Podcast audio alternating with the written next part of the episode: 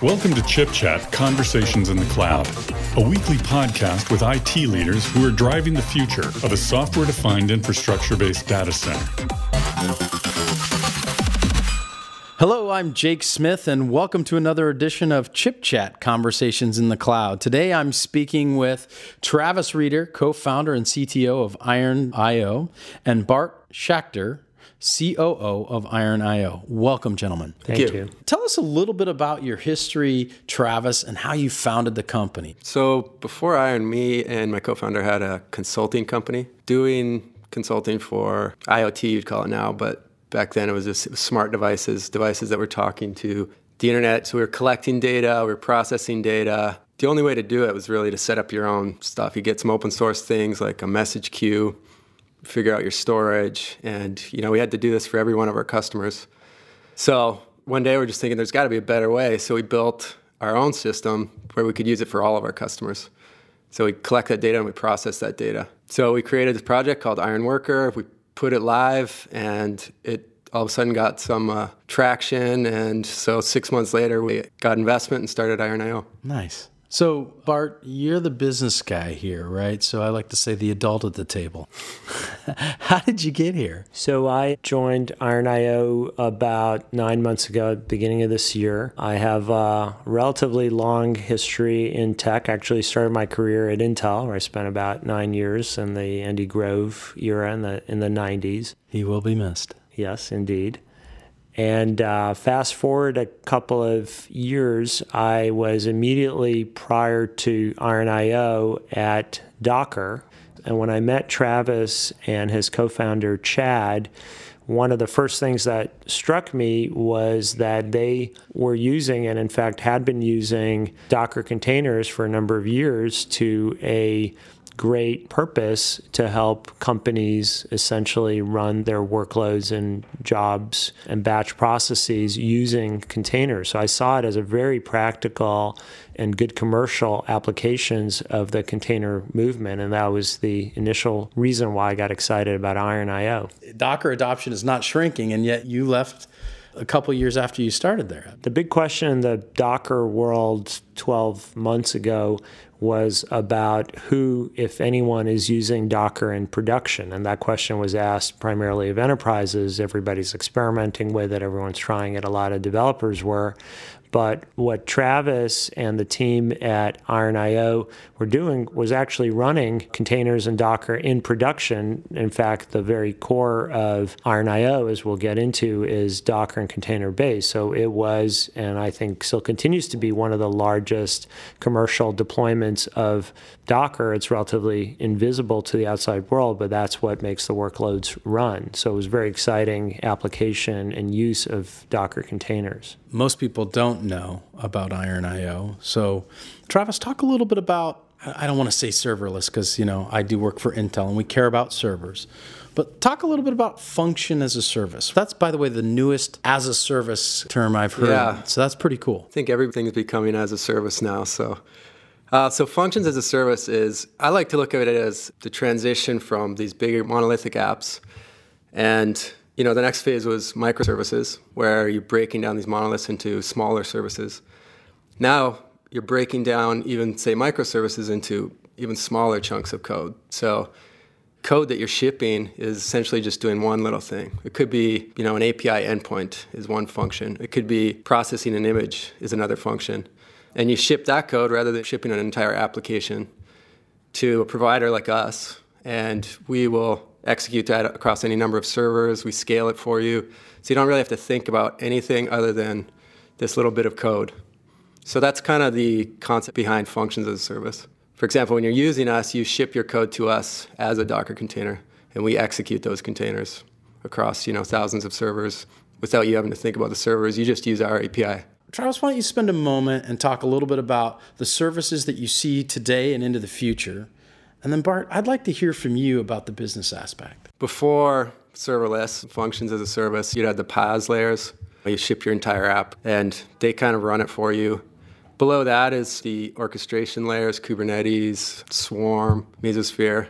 And below that and other layers, your infrastructure, OpenStack, and of course the public clouds. So we kind of see this value line moving up where we really focus on the developer. The developer uses the API and they can actually ship code and deliver services. And they don't have to think about these underlying layers. So we think a lot of the services will go into that kind of end where they're really focused on the developer rather than focusing on IT and ops. Interesting.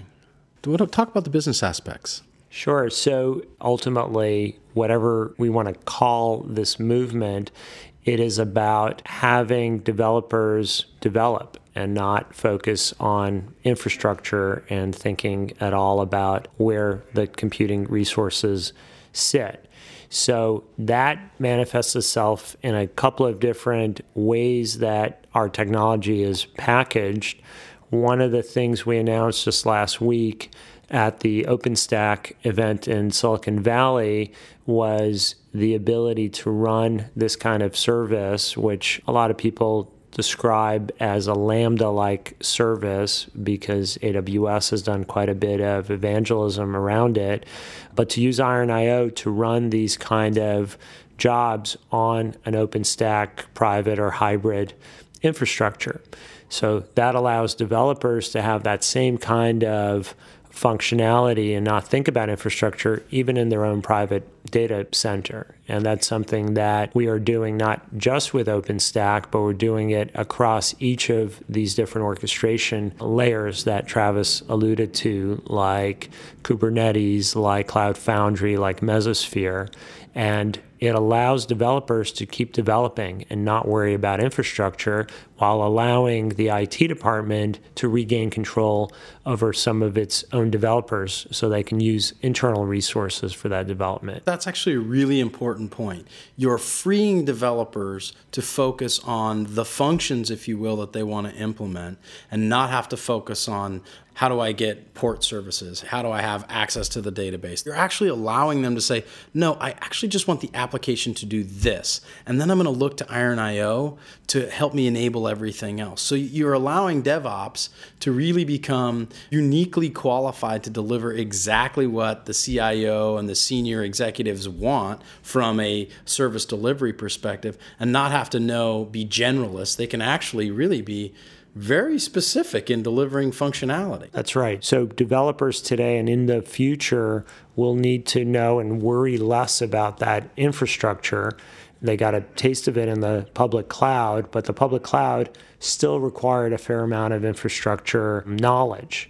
And in the world that we are enabling, they can focus on applications, on the time to delivery, on the way to architect their application in a way that could get them to market the fastest. So it does allow them to specialize and it allows the DevOps group to think about developers sort of as the best in class developers as opposed to those who know about or worry about the infrastructure. So, Travis, can you talk a little bit about using Snap and working with Intel and what that's sort of meant for the organization. I know we announced it in May at our Cloud Day, but could you talk a little bit about it technically and how you take advantage of telemetry and those kind of functions and orchestration? Well, there's a few phases to this. First part is integration with OpenStack. The Snap integration is more about since we kind of control this layer between the hardware and the code, we can profile with Snap and kind of figure out which machine or which Intel chip, for instance, would be best to run a certain workload. Uh, one we always talk about is uh, for cryptography. Intel has special chips that are designed just for that. So if we can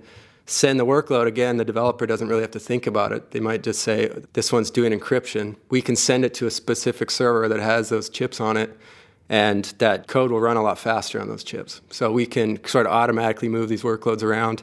And again, the developer doesn't really have to think about it. And the technology I think you're referring to is called Quick Assist technology for those folks following along at home. And so you could identify the servers that actually had Quick Assist technology on them and redirect the function and the service towards that. Exactly. Yep. Wow, what a platform. If I can add a comment that that's just one example, obviously, of what you can do with this intelligent workload routing. Uh, you can think about applications that need to be geographically aware of move certain workloads in different geographies. If you look at what's happening in Europe, where they have to segregate data because of the UK's exit from the Eurozone, you have situations where this kind of ignoring of the infrastructure can only go so far if you can allow the snap telemetry to intelligently profile and move your workloads to the right geography. That's another application down the road for this kind of fabric. Now, um, the joke we were joking before this all started was how can a guy like Travis, who wears a serverless shirt, come in here and talk to Intel? Yeah, of course, it, it runs on servers. In fact, we run a ton of servers ourselves, but there was a, a, good tweet about, I think it said, the funny thing about serverless is how many servers are required to run it. well, I like the sound of that. So, where do you see the industry going, Bart? You've got background in Docker, you've got background in Intel. Uh, we both had the honor to work for Dr. Grove.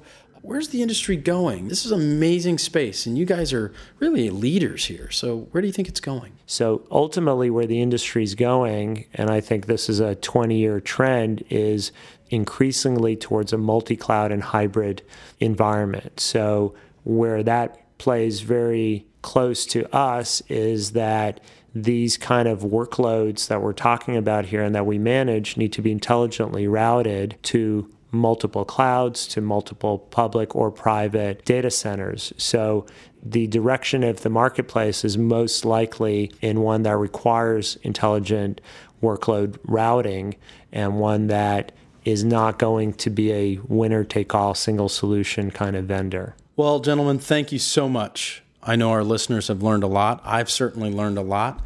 Uh, with that, I would like to thank Travis Reeder, co founder and CTO of Iron.io, and Bart Schachter, COO of Iron.io. This has been Jake Smith on Chip Chat Conversations in the Cloud.